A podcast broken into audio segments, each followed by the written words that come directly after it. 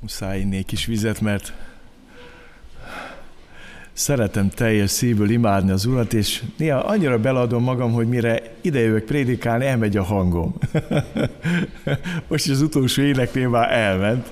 Egész addig bírtam cérnával, ahogy csak bírtam. És arra biztatlak benneteket, hogy adjátok oda, igen, az Úrnak teljes szíveteket, lényeteket az imádatba, dicsőítésbe is, hogy hallottuk ezt Laci biztatásában. Folytatjuk a Jóistennek a neveit, sorozatát, ez a kérdés, hogy kicsoda vagy, Uram, és nem az összessel fogunk foglalkozni, mert arra elmenne másfél év, ha az összessel foglalkoznánk, hanem egész annyival, amennyi decemberig lesz Isten tisztelet. És um, azt már hallottátok és láttátok, hogy Isten mindig akkor jelent ki magából valamit, amikor mi valami nagyon nehéz helyzetben vagyunk. Uh, Izrael népe mindig a bőrén, a húsán tapasztalja ezt meg, hogy kicsoda Isten. Nincs Bibliájuk, uh, ahonnan olvashatnak Istenről dolgokat. Kicsit úgy vannak ők is, mint uh, Ábrahám, hogy Ábrahám is a bőrén tanulta meg, hogy kicsoda Isten. És Ma megérkeztünk egy új névhez. Egy új névhez, a mai témánk az Úr az én hadi elvényem, Jehova Nissi. Majd hete Jehova Citkénu, az Úr az én igazságom volt a téma. Amikor eljutsz oda, hogy nincs saját igazságom a törvény által, mondja Pál, hogy kiderüljön rólam, hogy nincs saját igazságom, akkor az Isten lehajol hozzá, és azt mondja, hogy én leszek a te igazságod az a Jézus Krisztus, aki betöltötte a törvényt. Meghalt értünk a keresztfán, magára vette bűneinket, a helyünkre lép, és Isten az ő igazságát tulajdonítja nekünk.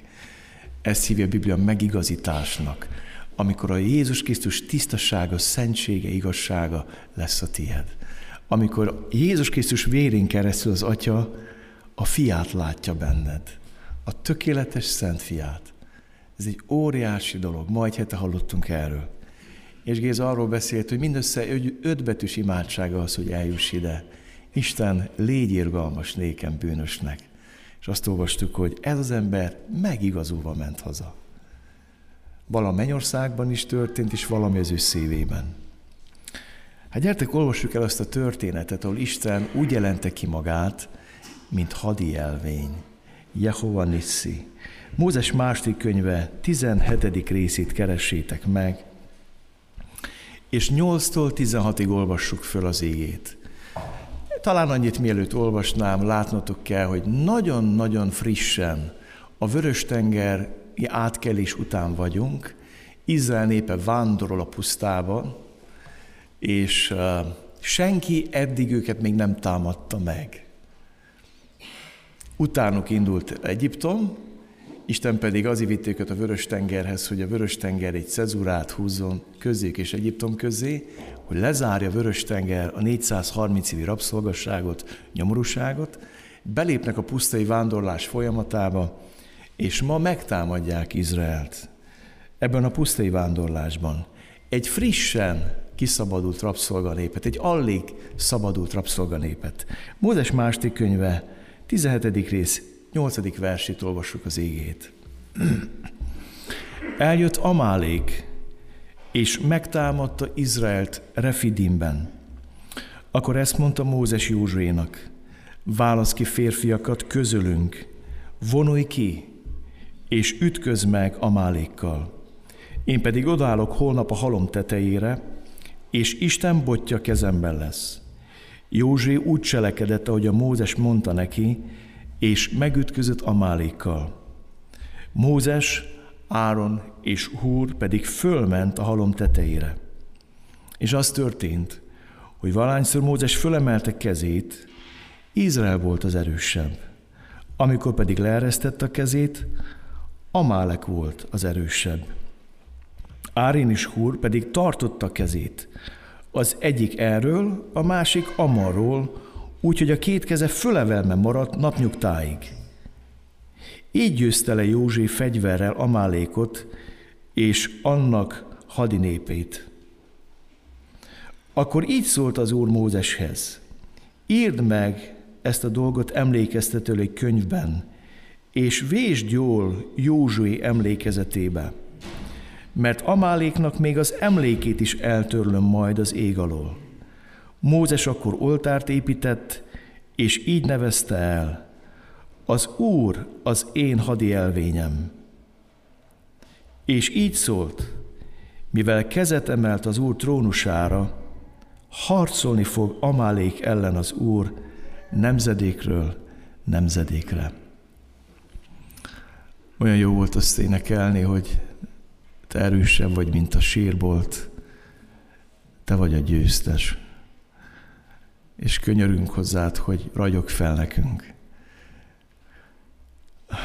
Hozom eléd az erőtlenségemet, a gyengességemet, és olyan jó elrejtőzni a te hatalmas árnyékodban, és arra kérni téged, hogy te jöjj, te lépj elő, és te beszélj, és te cselekedj ma este, köz, ma délelőtt köztünk, és formálj és munkálj minket, Uram. Amen.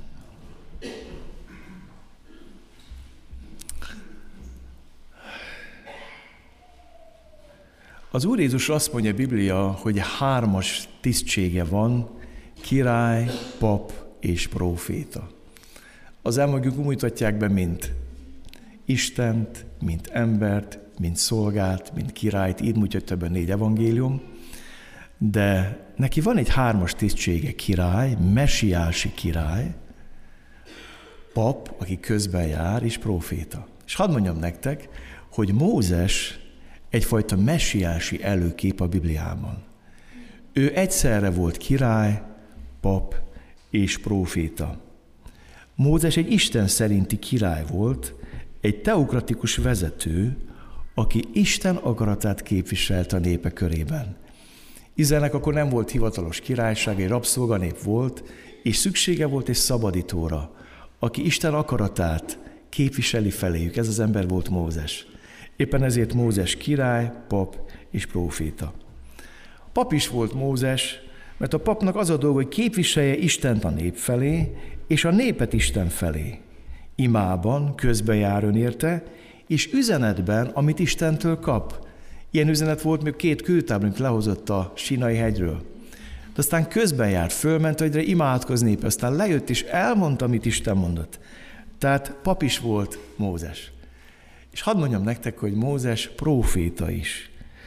Egy olyan ember volt, akit Isten szelleme betöltött, és az eseményeket nem csak a per pillanatban látta, hanem egy nagyobb perspektívában, történelmi távlatokban látta eseményeket.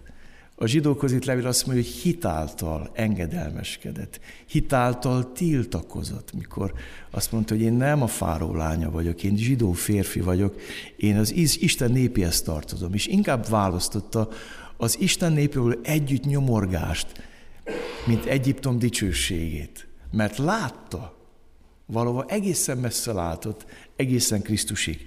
Proféta volt. A mai igényben is megjelenik ez a hármas szerepe Mózesnek. Azt látjuk, hogy teokratikus vezető, király, aki parancsol, utasítást ad. Úgy érzi, hogy itt most valami olyasmi történt, amit nem lehet annyiba hagyni. Egy vételen kiszolgáltatott rabszolganépet hátba támadott egy erős katonai nép és tönkre akarta tenni, meg akarta semmisíteni.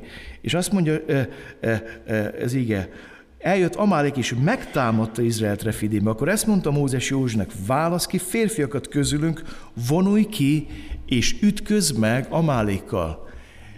Teokratikus vezető, parancsol, érzi azt, hogy itt válaszolni kell erre a dologra. Itt nem lehet csöndben maradni. Választ kell adni Amáléknak. Aztán azt is látjuk, hogy pap is a mai igényben Mózes, aki közben jár, én pedig odállok holnap a halom tetejére, és Isten botja kezemben lesz. Józs úgy cselekedett, hogy Mózes mondta neki, és megütközött Amálékkal, Mózes, Áron és Húr pedig fölment a halom tetejére. És az történt, hogy valányszor Mózes fölemelt a kezét, Izrael volt az erősebb, amikor pedig leeresztette a kezét, Amálék volt az erősebb. Tehát itt e, e, Mózes közbenjáróként viselkedik. Viselkedik, nem jó ez a szó. Közbejáróként szolgál. Tudja azt, hogy többről van szó, mint két fizikai nép harcáról, mint hogy ezt látni fogjuk később. És a mai igényben azt látjuk, hogy Mózes próféta történelmi távlatú kijelentéseket kap. Akkor így szólt az Úr Mózeshez, írd meg ezt a dolgot emlékezetül egy könyvben, és vésd jó Józsu emlékezetébe, mert Amáléknak még az emlékét is eltörlöm majd az ég alól. Mózes akkor oltárt épített, és így nevezte el, az Úr az én hadi elvényem. És így szólt, mivel kezet emelt az Úr trónusára, harcolni fog Amálék ellen az Úr nemzedékről nemzedékre.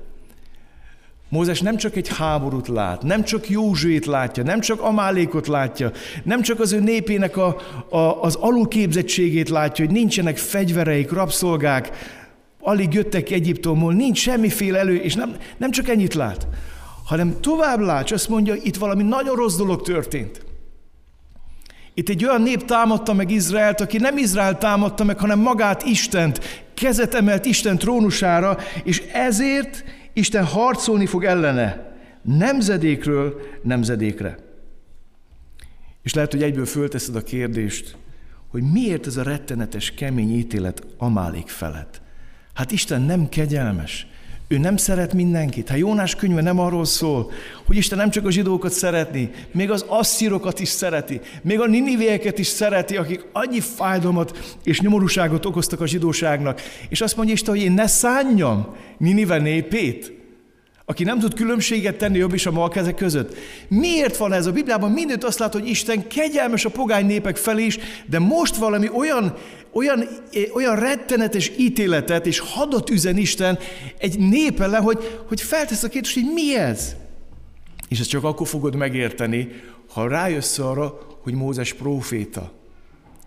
Hogy Mózes kapott valami kijelentést Istentől, megértett valamit ebből a háborúból, ami többről szól, mint két nép háborúráról és harcáról.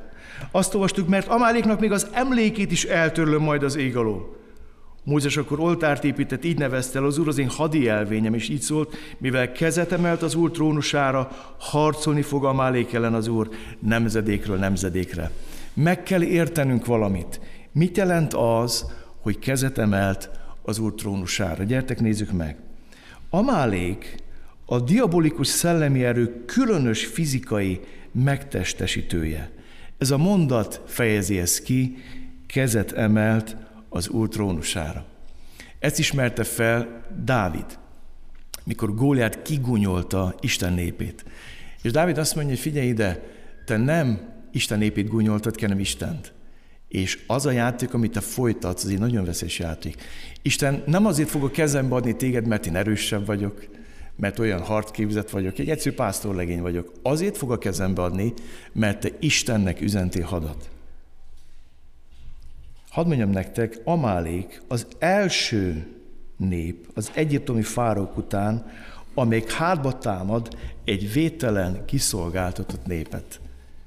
Itt néhány napról, meg hétről van szó, mióta kijöttek Egyiptomból, mióta átkeltek a Vörös-tengeren. Néhány hétről van szó.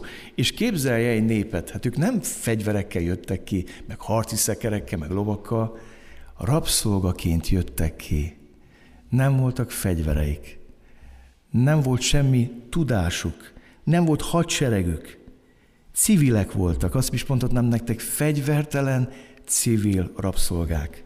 Nem volt önvo, önvédelmi és fegyverforgatás ismeretük. És hadd mondjam nektek, Amálék nagyon-nagyon hasonlít arra a mondatra, amiről azt mondja Jézus, a tolvaj csak azért jön, hogy lopjon, öljön és pusztítson. Itt nem arról van szó, hogy Izrael megtámadta Amálékot. Itt egy nép örül, hogy él. Örül, hogy él. Örül, hogy túlélik a pusztai vándorlást. Mennek a sivatagba, pusztába, Örülnek is, meg nem is annak, a kijöttek Egyiptomból, kiléptek a kiszámítható rabszolgaságból, néha örülnek ennek, néha zugolódnak ez ellen, és ott vannak teljes fegyvertelenül, és ott van egy nagyon kemény, harcedzett nép, állik felfegyverkezve, és ezt a népet hátba támadja, ami tele van idősekkel, fiatalokkal, gyerekekkel, asszonyokkal. A férfiak nem azzal vannak elfoglalva, vagy háborúzzanak, hanem hogy tudják vinni a terheket a sivatagon keresztül. És ez támadja hátba. És feltettem magamnak azt a kérdést, hogy mi a célja a máléknak? Hát általában egy ország akkor támad meg egy másik országot, mit tudom én, terület miatt, területszerzés az egyik. A másik, hogyha annak az országnak nagyon gazdag kincstáram, és ezt ki lehet rabolni. A másik, hogyha mit tudom én, rabszolgává lehet tenni azt a másik népet. Tehát valamilyen célja kell legyen. És tudjátok, hogy mi a rettetesebb a mai igében? Mit jelent az, hogy kezet emelt Isten trónusára? Hogy Amálék egyszerűen csak élvezetből támadja meg ezt a népet. Mi a célja ezzel, amelyek nincs földjük, nincs országok, nincs terményük? Hát mit a mannájukat akart ellopni?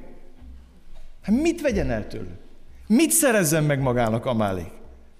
Hát volt valamiük, amiből aztán Szent Sártat építették, de, de nagyon fontos látnotok azt, hogy ilyen érdek nem volt, még nem voltak a saját földjükön, nem volt országhatár, nem beszéltünk területszerzésről. Hadd mondjam nektek, a zsidók puszta létezésének a megsemmisítése volt a cél.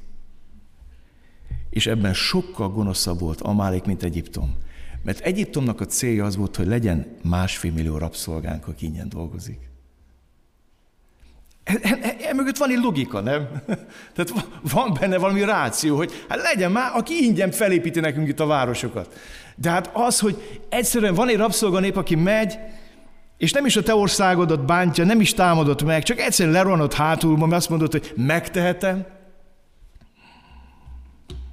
Nem tudom, érzékelitek, hogy miben rejlik Amálék gonoszsága. Miért mondtam azt, hogy a diabolikus erőknek a fizikai megtestésű Amálék? Mert nagyon haj az arra mondat, hogy Jézus így mond, hogy embergyilkos volt kezdettől fogva, és nem állt meg az igazságba, mert nincs benne igazság. Az, hogy jobban megértsétek azt, hogy miért mondja Isten Mózesnek, hogy kezet emelt Isten trónusára, és ezért harcolni fog Amálék ellen nemzedékre, nemzedékre, meg kell értenetek Amáléknek a szellemiségét. Ha kicsit előrébb megyünk a Bibliába, Sámuel könyvéhez, azzal fogunk találkozni, hogy Dávid elmegy háborúzni a filiszteusokkal, szövetségesként. És egyszer csak azt mondják, hogy menj haza, mert mondja, mondja neki a filiszteusok király, hogy figyelj, én nagyon szeretlek és bízok benned, de az én hadvezérem nem bíznak benned, menj haza. És Dávid megy, jön haza ebből a háborúból, ott hagyta Ciklágot, ezt a várost, hetekre, hónapokra, mert volt egy hadi terve, benne volt egy háború, és ott maradt a város. Nézzetek, mit mond az ége. Mire Dávid harmadnapra embereivel együtt Ciklákba érkezett, az amálekiak betörtek délvidékre meg Ciklákba, földulták és fölperzselték Ciklágot, fogságba vitték az ottani asszonyokat, nem öltek meg sem kicsit, sem nagyot, hanem elhajtották őket és elmentek útjukra. Amikor Dávid emberével együtt megérkezett a városba, látták, hogy ezt fölperzselték, feleségeket, fiaikat és lányaikat pedig fogságba hurcolták. Érted Amáléknak a szellemiségét? Hogy mindig akkor támad, amikor vételen és kiszolgáltat. A férfiak háborúban vannak, és jön ez a harcedzett nép, és most már megint mit csinál? Felperzsel egy várost, feléget, és azt mondjuk a gyerekeket mindenestől elhajtja őket, rabszolgálnak, fogságba viszi őket, hurcél őket. Ez az amáléki szellemiség, ez az ördögi, diabolikus lelkület. Megyek tovább, mondok nektek egy még keményebb történetet. Hámán történet Eszter könyvében. Kevesen tudják azt, hogy Hámán Amálékita volt. Nézzétek, mit mond az ige. Ezek után nagy méltóságra emelte Asvírus király az Agági Hámánt.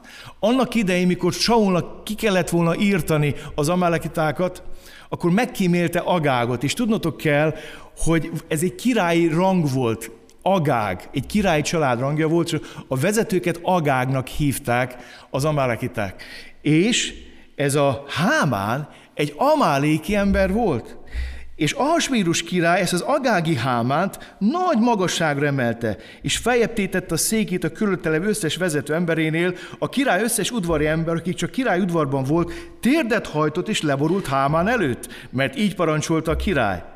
Mordokaj azonban nem hajtott térdet, és nem borult le. Nézd meg Hámán reakcióját, ez az amáléki lélek. Amikor Hámán is látta, hogy Mordokány nem hart térdet, és nem morul előtte, elöntötte Hámánt a méreg. De kevésnek tartotta, hogy csak Mordokajra emeljen kezet, mert megmondták neki, hogy Mordokáj melyik névből való. Névből való, mármint a zsidóságból. Ezért arra törekedett Hámán, hogy Mordokkajjal együtt minden zsidót kipusztítson a svérus egész birodalmából. Félelmetes. És nézzétek meg, az nem olvasom az egészet, bemegy a király, és azt mondja Ahasvérusnak, hogy figyelj, van a birodalmadban egy nép. Nagyon furcsa törvényeik vannak. Nem tisztelnek téged. Előttem se hajolnak meg. Adj nekem engedélyt arra, hogy hozzak zsidó törvényeket. Ez egy korai Hitler volt, Hámán. Egy korai hit, korabeli Hitler. És azt mondja, engedd meg. És a király odaadta neki a gyűrűjét, képzeljétek, a pecsi gyűrűjét, és hozott törvényeket, és nézzétek a folytatást. Elküldték a levelet, megírt egy levelet Hámán a király gyűrűjével. Elküldték a levelet futárokkal valamennyi király tartományba, hogy egyetlen napon, a 12. hónap, vagyis Ádár hónap 13-án pusztítsanak el, gyilkoljanak le, és semmisítsenek meg minden zsidót, ifjakat, öregeket, gyermekeket, nőket egyaránt, vagyonukat pedig legyen szabad prédává. Értitek?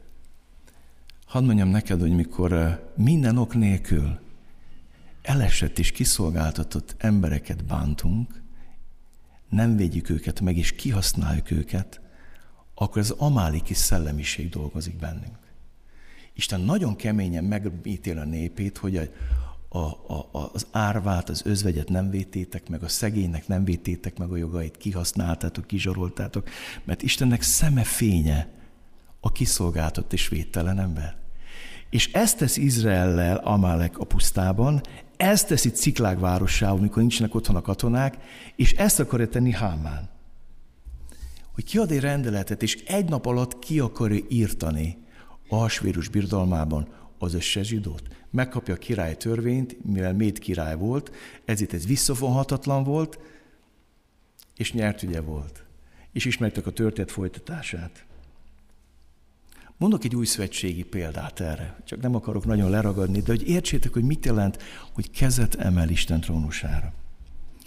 Ugyanez a szellemiség van Heródesben, mikor megtudja, hogy született a zsidóknak egy királya, azt olvassuk, amikor Heródás látta, hogy a bölcsek túljártak az eszén, nagy haragra lobbant, elküldte embereit, és megöletett Betlembe, és annak egész környékén minden kétesztendős és ennél fiatal fiúgyermeket, ahhoz az időhöz mérten, amelyet a bölcsektől megtudott. Ekkor teljesedett az, amit Jeremiás profétált, hanghaladszott rámában, nagy sírás és jajgatás. Érted? Ez a rettenet. És ő nem volt a meleg egyébként vér szerint Heródes, mint Hámán, de ugyanez hogy kiírtam az összes két évnő kisebb gyermeket, hogy legyek biztos abban, hogy kiírtottam a zsidó királyát. És ez a hadüzenet, ez az édenkertből gyökerezik. Amikor Isten azt mondja, hogy ellenségeskedés támasztak közted, és az asszony magva között. Ő a te fejedet tapossa, te pedig annak sarkát mardosod. Nagyon fontos megértenétek, hogy Amálék egy fizikai megjelenítése volt annak a gyűlöletnek, ami a sátánban van, Isten megváltói tervével szembe. Kezet emelt az Úr trónusára. Magyarán, amikor azt mondja Isten, majd Mózes profétál, hogy azért harc Isten amelekre, meg kezet emelt Isten trónusára, akkor nem tetjük meg, hogy ne jusson eszünkbe, hogy ezt legelőször az ördög tette meg a mennyben, amikor fellázott Isten ellen amikor kezet emelt Isten trónusára. Éppen ezért amáleki lélek minden, ami szembe megy az élettel. Minden, ami szembe megy az emberiség egyetemes és személyes megváltásával. Minden életellenes erő, amáleki lélek, ördögtől, embergyilkos az ördög. És minden megváltás ellenes erő, mikor gúnyolják a keresztet, mikor karikírozzák, a hideg kirázott, egyszer belenéztem egy régi ilyen humor dologba, volt valaki, akinek úgy tetszett hogy a humora, és amikor elkezdett csúfolkodni Jézus is a keresztel, hogyha Jézus visszajön, hát, gondolnak bele a keresztnek, hogy milyen rosszul fog érezni, meg mindent keresztet állítunk neki, hát neki ez egy rossz emlék. És elkezdett szó szerint gúnyolódni a keresztel, azonnal azt mondta, hogy most kapcsolt ki azonnal. Most kapcsolt ki azonnal, mert az emberben amáleki lélek van. Minden olyan erő, ami szemben megy a keresztel, Jézus áldozatával, az ember személyes megváltásával, az egyetemes megváltásával, minden olyan hitetlenség, az amáleki lélek. A római levélben beszél erről Pál, azt mondja, hogy Isten úgyis haragját nyilatkoztatja ki a mennyből az emberek minden hitetlenség és gonoszsága ellen, azok ellen, akik gonoszságukkal feltartóztatják az igazságot. Ellenállnak. Tudják, hogy az igaz, itt nem, nem a tudatlanság idejéről van szó. Tudják, hogy mi az igazság, és mégis mennek vele szembe. Tudatosan mennek vele szembe. Nézzétek Pál tovább, és azt mondja a korintusi levélben, mert testben élünk, de nem test szerint hadakozunk. Hadakozásunk fegyver ugyanis testiek, ugyanis nem testiek, hanem erősek az Isten kezében erődítmények lerombolására. Ezekkel rombolunk le minden okoskodást, és minden magaslatot, amelyet Isten ismeretével szemben emeltek. Minden okoskodás és magaslat. Minden olyan filozófia, izmus, ami a megváltással szemben megy, ami Jézus Golgotai áldozatával szemben megy, az evangélium, keresztül szóló evangéliumnak van szembe megy, az diabolikus. És azt mondja Pál, lerombolunk minden okoskodást. És azt mondja, fogjul ejtünk minden gondolatot a Krisztus iránti engedelmességre. Mert innen indulnak el ezek a lázadások. És azt mondjam nektek, hogy ma Amálék, a sátán, én nagyon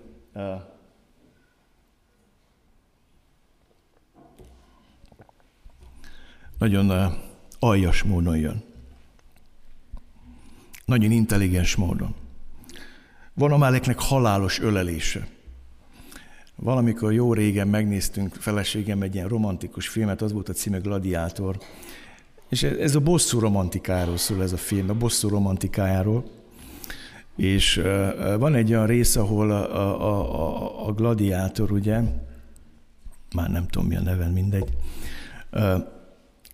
megütközik azzal a valakivel, akinek köszönheti azt, hogy kiírtják a feleségét, családját, mindenét, és ez a valaki azt mondja, hogy szeretné őt még a, a párbelül találkozni vele, és szeretné őt megölelni. És ennek a királynak, aki gyűlöli őt, császárnak el van rejtve egy nagyon vékony, alig látható tör. És amikor magához öleli a gladiátort, akkor ezt a tört úgy szépen beszúrja itt az oldalám, így a tüdejéhez, mert tudta, hogy nincs esélye a gladiátorral szembe. És mondhatnám, hogy halára akarta ölelni a gladiátort, itt magához ölelni. A szeretet jelét arra használta, amire nem.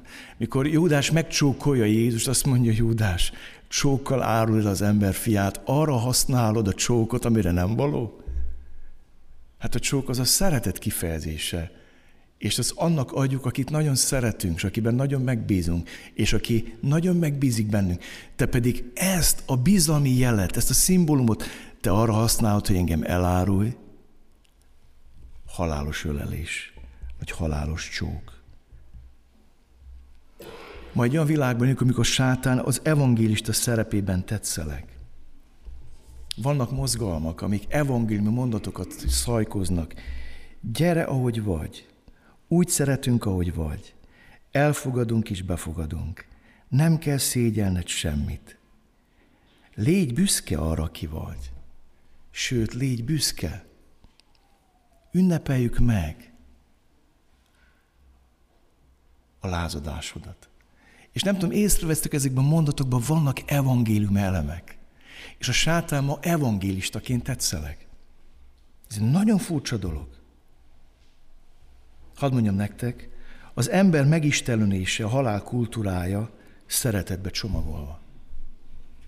Majd olyan világban élünk, ahol a tolerancia jelében az Istennel való lázadást öleljük magunkra. És az ördög mint evangélista lép fel, és ő a befogadó, ő a szeretetteljes. Ő, aki hazavárja a tékozdó fiúkat.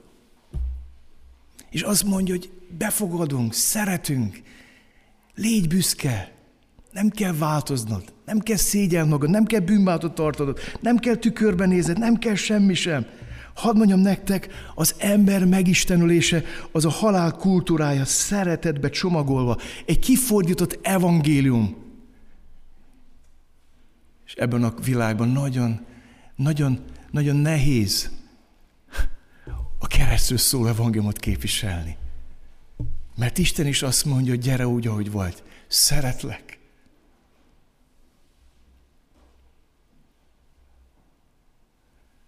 De megkér, hogy nézz bele a törvény tükrébe. És azután megkér, hogy nézz rá a keresztre. És az az igazi szeretet, ami a keresztről ragyog. És nem az a halálos méreg, ami szeretet van csomagolva, amire a halálra öleli a fiataljainkat, a gyerekeinket, a mai világ, a mai kultúra. Egy rettenetes világban élünk, kedveseim, ahol föl kell ragyogjon az evangéliumi szeretet. Ma a sátán az evangélista szerepét játsz.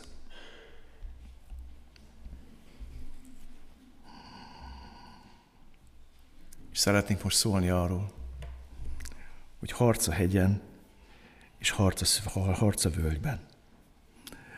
Mózes a hegyen van, József völgyben. Itt egy egymást kiegészítő kétfrontos háborúról van szó. Földi életünk szellemi és mennyei perspektíváról van szó. A földnek van egy földis perspektívája. Amálék megtámadta Izraelt, nagyon gané módon, nagyon gonosz módon, egy vételen kiszolgáltatott népet. Ez az emberi perspektíva. De ennek van egy szellemi dimenziója, hogy kezet emelt az Isten trónusára. És az a baj, mi ma keresztények teljesen el vagyunk vakulva, és csak a földi dimenziókat nézünk. És nincs esélyünk se labdába rugni a szellemi harcba, amíg nem látjuk meg, hogy hol dolgoznak az ördögi hol rabolnak, hol fosztanak ki minket, hol rabolják el a gyermekeinket, a fiataljainkat, hol lép be az ördög ilyen evangélistaként, és mit fog csinálni. Nem lá- és ha ezt nem látod tisztán, nem tudsz harcolni ellene pszichológiával, szimpátiával, mit tudom én, annyi mindennel lehet, de ez, ez, ez, ez annyi mi halottnak a csók. Mert minden ilyen földi dolognak van egy szellemi dimenziója. Van egy szellemi perspektívája. Ezért kell Mózesnek a hegyre menni, Józsefnek meg a völgybe menni. És ezért van hogy kettő összefügg. És azt látod, hogy mikor Mózes felemel a kezét, és elkezd imádkozni, mert a zsidók így imádkoztak, akkor a zsidók egy olyan természet fölötti erőt kapnak, hogy bár nincsenek harci szekereik, nincsen kardjuk, nincs lándzsájuk, nincs, nincsenek fegyvereik, azt hisztek, hogy ők össze tudtak szedni nek való fegyver csak úgy nőtt a pusztába. Nincs semmiük, de van Istenük. És fölnéznek a hegyre, és látják, hogy Mózes keze fönn van, és onnan valami olyan erő árad ki rájuk, hogy legyőzik a malékot. És erre nincs magyarázat. Ezt nem lehet emberi logikával megmagyarázni, hogy egy rabszolga nép, aki soha háborúban nem volt, nem látott, mindig csak azt tapasztalta, hogy kapom a korbácsot, kapom a korbácsot, most jön, és azt mondja Józsé, azt parancsolta Mózes nekem, hogy hívjak beleteket hadba. Mert itt valaki Isten támadta meg, nem csak titeket. Egymást kiegészítő kétfrontos háború. Azt mondja Pál, amit test, mert mi nem test és vér ellen harcolunk, hanem erők és hatalmak ellen, a sötétség világának ura és a gonoszság lelke ellen, amelyek a mennyei magasságban vannak. Drága testvéreim, drága gyülekezet, nem vagyok ki miért, hogy erről beszéljek nektek, mert én egy nagyon-nagyon pipogya harcos vagyok. De szeretnék megbátorodni és szeretnek benneteket mégis hívni, hogy Isten nyissa meg a szemünket. Azt mondja Elizeus, Uram, nyisd meg a szemét, hogy lásson. Mikor látja, hogy bekerítették őket a Dótánba, és akkor jaj, jaj, és akkor megnyílik a szem, hogy ó, oh, Izrael seregei. Látja, hogy tüzes szekerek veszik körbe azt a várost. Nagyon fontos ez, hogy megnyíl a szemünk. Hadd mondjam nektek azt, mivel kezet emelt az Úr trónusára, a győzelem, az ahhoz való fegyverzet, erő és bátorság az Úr trónusa felől érkezik. Azért kell Mózesnek a hegyen lenni, mert Amálék kezet emelt Isten trónusára. És Mózes nagyon jól tudja, mivel Amálék Isten trónusára emelt kezet, Itt nem elég a, móze, a, a mi tudásunk, pontosabban tudatlanságunk. Itt nem elég az, hogy Józsi egy ügyes fickó, majd valamit csinál. Itt az Úr trónusán emelt emelkezett, a győzelem, az erő minden a trónus felől jön. És ezért kell odaállni, és ezért kell imádkozni, és ezért kell közbejárni, és ezért van összefüggés a völgy és a hegy között. Az közt, ami a hegyen történik, és a közt, ami a völgyben történik. Ezért lehet összefüggés a vasárnap és a hétköznap között, bárcsak lenne. Bárcsak úgy tekinteni erre a napra, hogy Uram, köszönöm ezt a napot, amit arra kaptam tőled, hogy megerősíts, hogy betölts szent szellemeddel, hogy a völgyben, amikor elmegyek innen az Isten tiszteletről, a hét második napján hétfőn a te harcidat folytassam. Ne cica háborúkat folytassak. Mindig eszembe jut Kriszti Barbosz mondta, válogasd meg a háborúidat, válogasd meg a harcaidat.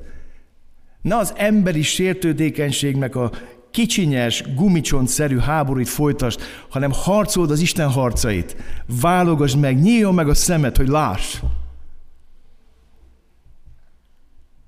És ha így jössz vasárnap, hogy Uram, azért jöttem, hogy erőt merítsek belőled. Hogy győztes legyek hétfőtől szombatig, akkor lesz az életünknek egy igazi kívása. És úgy meg fog telni az imázunk, mint még soha, még a járvány ellenére is. Mert elkezdjük szellemi dimenzióban látni a dolgokat. Mert rájunk arra, hogy nem elég Józsinak a völgyben lenni, ha nincs a hegyen Mózes, és nem imádkozik.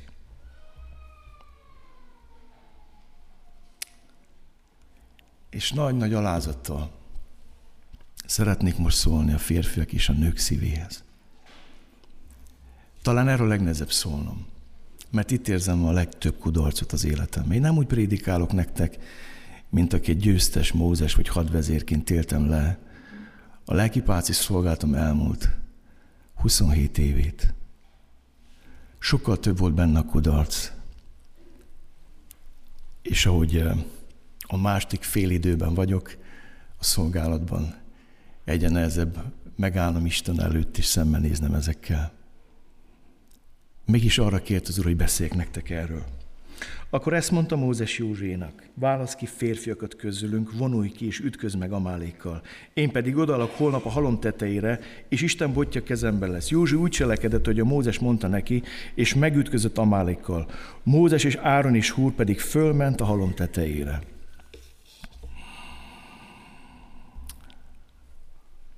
Nem tudom, észrevettétek, hogy három férfi megy a hegyre imádkozni. Nem tudom, észrevettétek azt, hogy Mózes azt mondja Józsnak, hogy válasz ki férfiakat, és ütköz meg a máléka. És szeretnék ma a férfiak szívével beszélni. Mint hogy Isten az én szívemmel is beszélget. És nem könnyű dolgokat mond nekem. Ha feltámadnának 80-90 évvel ezelőtt élt férfiak, és azt látnák, hogy a mai társadalom a nőket küldünk háborúkba és katonasságba, hogy védjék meg a hazát és a nemzetet, fognák a fejüket, és azt mondanák, hogy elment a józan eszetek? Hát normálisak vagytok ti?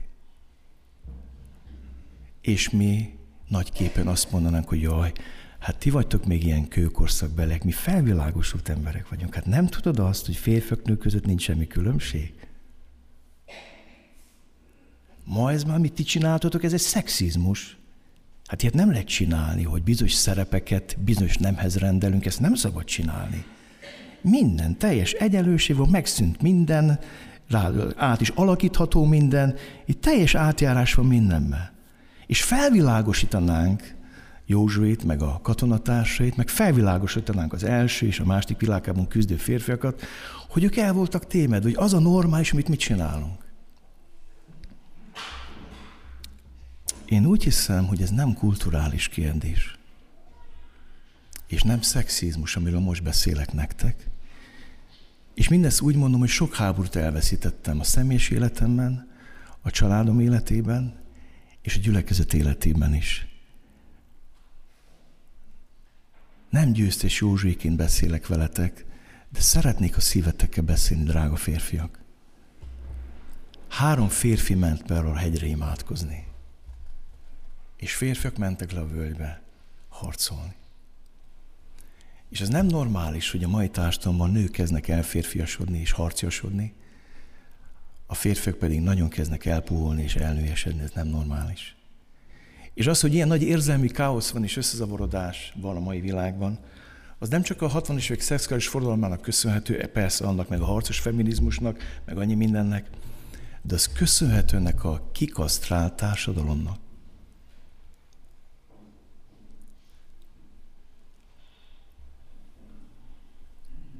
Hol vannak ma a harcos férfiak?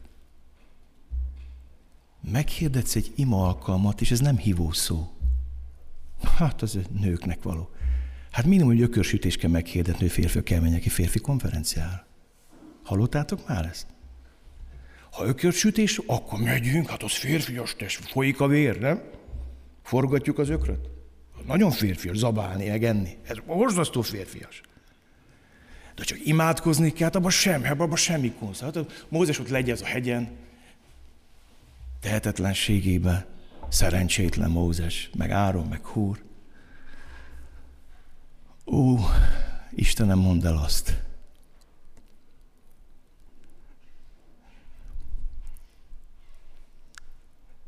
Amit elmondtál nekem.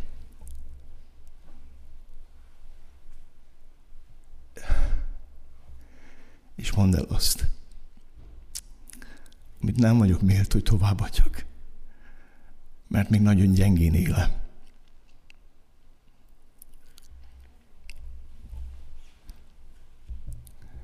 És azért írtam oda, hogy szeretnék a nők szívével is beszélni. Hogy engedjétek, hogy a férfiak legyenek férfiak. Ne heréjétek őket ki.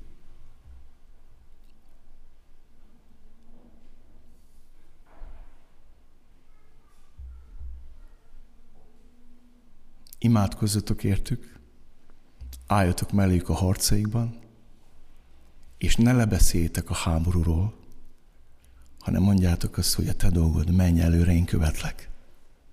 Melléd állok, imádkozom érted, ott leszek melletted. Mikor Bukarestben a kommunizmus dúlt, rendetszek egy nagy-nagy népgyűlést, amire meghívták az összes papot Romániából. És ott egy dicsőtő alkalom volt, ahol dicsőítették a kommunizmust, és arról szóltak az elvtársak, hogy a kereszténység és a kommunizmus az nagyon hasít egymással, csak az egyből hiányzik Jézus, ennyi az egész. De egyébként ugyanazt csináljuk, csak mi így, ti úgy.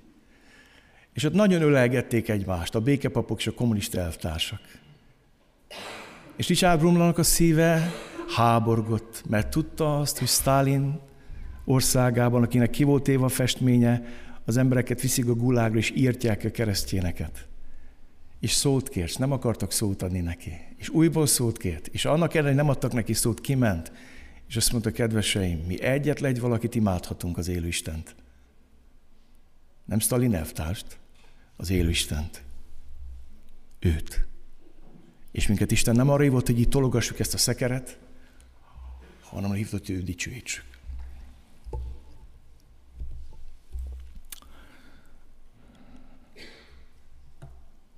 Elérkeztünk a témánk közepéhez. Az Úr az én hadi elvényem. Amikor Mózes átéli ezt a történetet, látja azt, hogy emelem a kezem, közben járok, győz a nép, leengedem a kezem, veszít a nép, akkor másik igaz, hogy le is ültették egy kőre, és aztán megállt jobb és baldoltat Áron és Húr, és elkezdték tartani a karét, mert Próbálj csak meg ezt csinálni, hogy hosszan tart fenn a kezed, mert meglátod, hogy ez nem egy olyan könnyű dolog. Ez nem könnyű dolog. És odaálltak mellé, és tartották a kezét. És addig tartották a kezét, míg le nem ment a nap, és Józsui teljesen győzelmet nem vett Amálék felett. És akkor kapta ezt a kijelentést Mózes, hogy az Úr az én hadi elvényem. Mi ez a hadi elvény? Az egyik szótárból hoztam ki, teológiai szótár, a Szentírásban sereg egybegyűjtésére szolgáló jel. Amikor háborús veszedelem fenyegetett, magasra tűzték, hogy minél messzebbről lehessen látni. A hadi elvény összegyűjt, mozgósít, egybeforraszt, bátorságot ad. És nem úgy, hogy kivitte Hofni és Finás a frigyládát, mert akkor meghalt 30 ezer zsidó háborúban,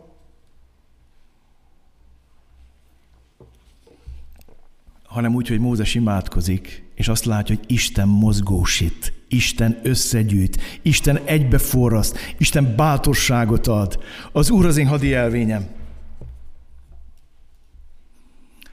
Olyan szépen mondja az íge, azon napon Isai gyökeréhez fognak járulni a nemzetek, mert ő lesz a zászlaja a népeknek, és székhelye dicsőséges lesz.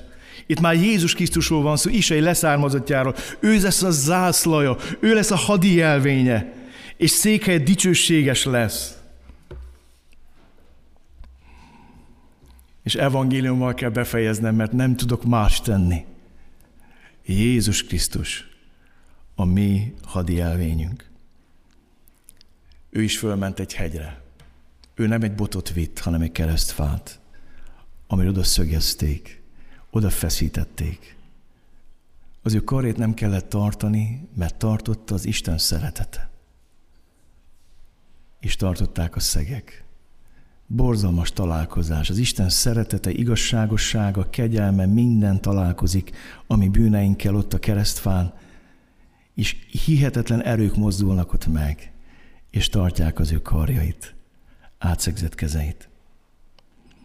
És a zsidókhoz itt levél azt mondja, amikor elváradsz a völgyben, a zsidók mit csináltak? Háborúztak, nem volt fegyverük. Nem is tudom, milyen háború lehetett az.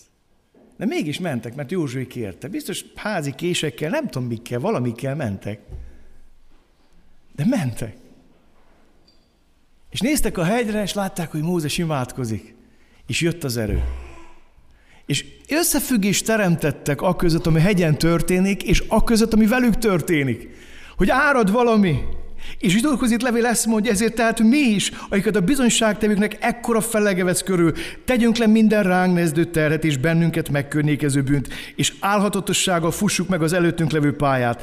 Nézzünk fel Jézusra, a hit szerzés betesítőre, aki az előtte levő öröm helyett a gyalázattal nem törődve vállalta keresztet, és Isten trónjának a jobbjára ült. Azt mondja, néz a megfeszítetre, és néz az Isten jobbján ülőre. Mind a kettőt látnod kell. Látnod kell a megfeszítettet, és látnod kell azt, aki Isten jobbján ül. Két dologra néz.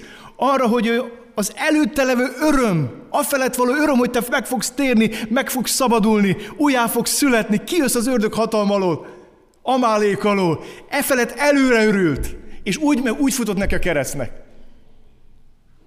Azt mondja, nézd őt, aztán nézz arra, aki az Isten jobbján ül vállalta keresztet, és Isten trónjának a jobbjáról. Gondoljatok rá, aki a bűnösöktől ilyen szidalmazást szenvedett el, hogy lelketekben megfáradva el ne csüggedjetek. Úgy szeretném, ha meghallanád ma az ő bátorító hangját. Lehet, hogy sok vereség van mögötted, sok kudarc. Lehet, hogy ott tartasz, hogy fel akarod adni. És azt mondod, legyőzött a bűn, legyőzött a szenvedély. Elborítottak a bűneim. Én már nem, én már nem, többet nem, nem harcolok. Abba hagyom ezt a háborút. Isten azt mondja, nem, nem, eljött az ideje, hogy nézz fel a megfeszítetre, hogy nézz fel arra, hogy az Isten jobbján ül, nézz fel Jézusra.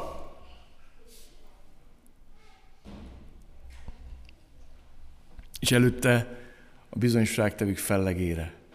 Meríts erőt belőlük. Mire kell nézni? A kegyelem megmentő zászlajára. Ez két dolgot jelent a kegyelem megmentő zászlaja. Jelent a keresztet, és jelent a közbenjárást. A kereszt egy olyan dolog, amit Jézus már elvégzett értem. Minden jelenlegi harcomban felnézhetek a kereszten szerzett győzelmére. Ő megtett mindent, hogy vére örökre befedezzen, és letörölje minden bűnömet. A keresztre nézek, semmi másra mikor gyötör a sátán, és vádol, és kísért, és fölbe akar döngölni, öleld magadhoz a keresztet és a rajta levőt, és mondd azt Lutherrel, a tied vagyok, ments meg, a tied vagyok, ments meg, egyedüli reménységem, bizakodásom te vagy, és át fogsz vezetni a sötétségen, és kihozol az életre, a világosságra, és a sötétségben is világosságot, fénysugarat gyújt nekem az én Istenem. Ne örülj én ellenségem. Ezt mondja ma neked, Jehova Nissi, az Úr az én hadi jelvényem. És a kegyelem megmentő zászla jelenti a közbenjárást. nem olyan főpapunk van, aki ne tudna megindulni rajtunk. Ha mikor hozzánk hasonló mindenben kísért és szenvedett kivéve bűnt. Ez az, amit Jézus most végez értem. Ő az én hadi elvényem, az atya jobbján ül, és mint az én főpapom és közbenjárom, esedezik értem. Azért ült oda, hogy imádkozzék értem. Halleluja! Hiszed ezt? Azért ült az Isten jobbjára, hogy imádkozzék értem és érted, hogy esedezzék értem és érted. Ezért mondja, hogy nézd fel a megfeszítetre, de nézd rá, mint főpapra. Kereszt, az engesztelés vére és a közbeárás főpap, főpapja. Ami tökéletes Mózesünk. Éppen ezért tökéletesen megbízom az értem mondott imájnak az erejében. Ó, hányszor emelt ki, rángatott ki az Isten csüggedésbe ezáltal. Mikor valaki éveken át könyvre való vádat írt nekem, már egy százoldalas könyv kijöhetne belőle. És nem mondhattam azt, hogy nincs benne jogos, de nagy része hazugság volt. És mondom, uram, nem tudok más sem, csak belét kapaszkodni. A kegyelem megmentő zászlója. Az Úr az én hadi elvényem. Egy kérdésre szeretném befejezni. Mi hoz tűzbe, testvérem? Mi mozdít ki?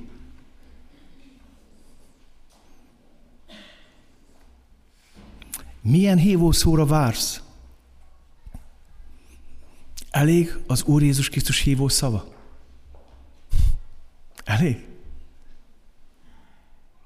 Higgyétek el, hogy nagyon fáj amikor az én nevemet is én hívószónak használták. És azért is álltam le egy évig. Én nem akarok hívószó lenni. Mert akkor borítóhallgató a kudarc. Abból nem lesz semmi. Egyetlen hívószó, egyetlen hadi elvény, ami mozgósít, ami egybeforraszt, ami kimozdít. Jézus Krisztus, a megfeszített Isten fia, a Golgotai kereszt, a közbenjárása, ez mozdít ki. Ő az én hadi elvényem. Ki tud ezt mondani?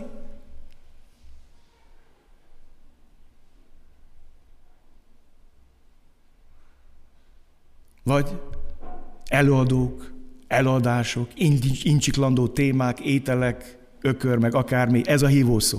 Lehet ez is. De akkor mi nagyon el vagyunk tévedve.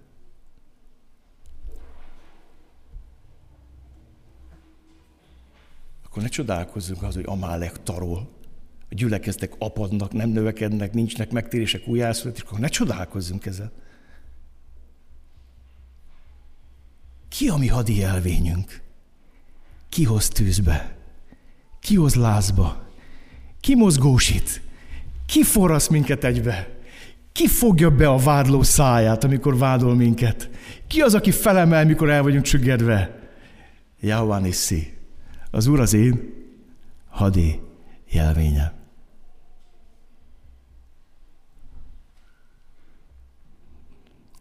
Amen. Amen.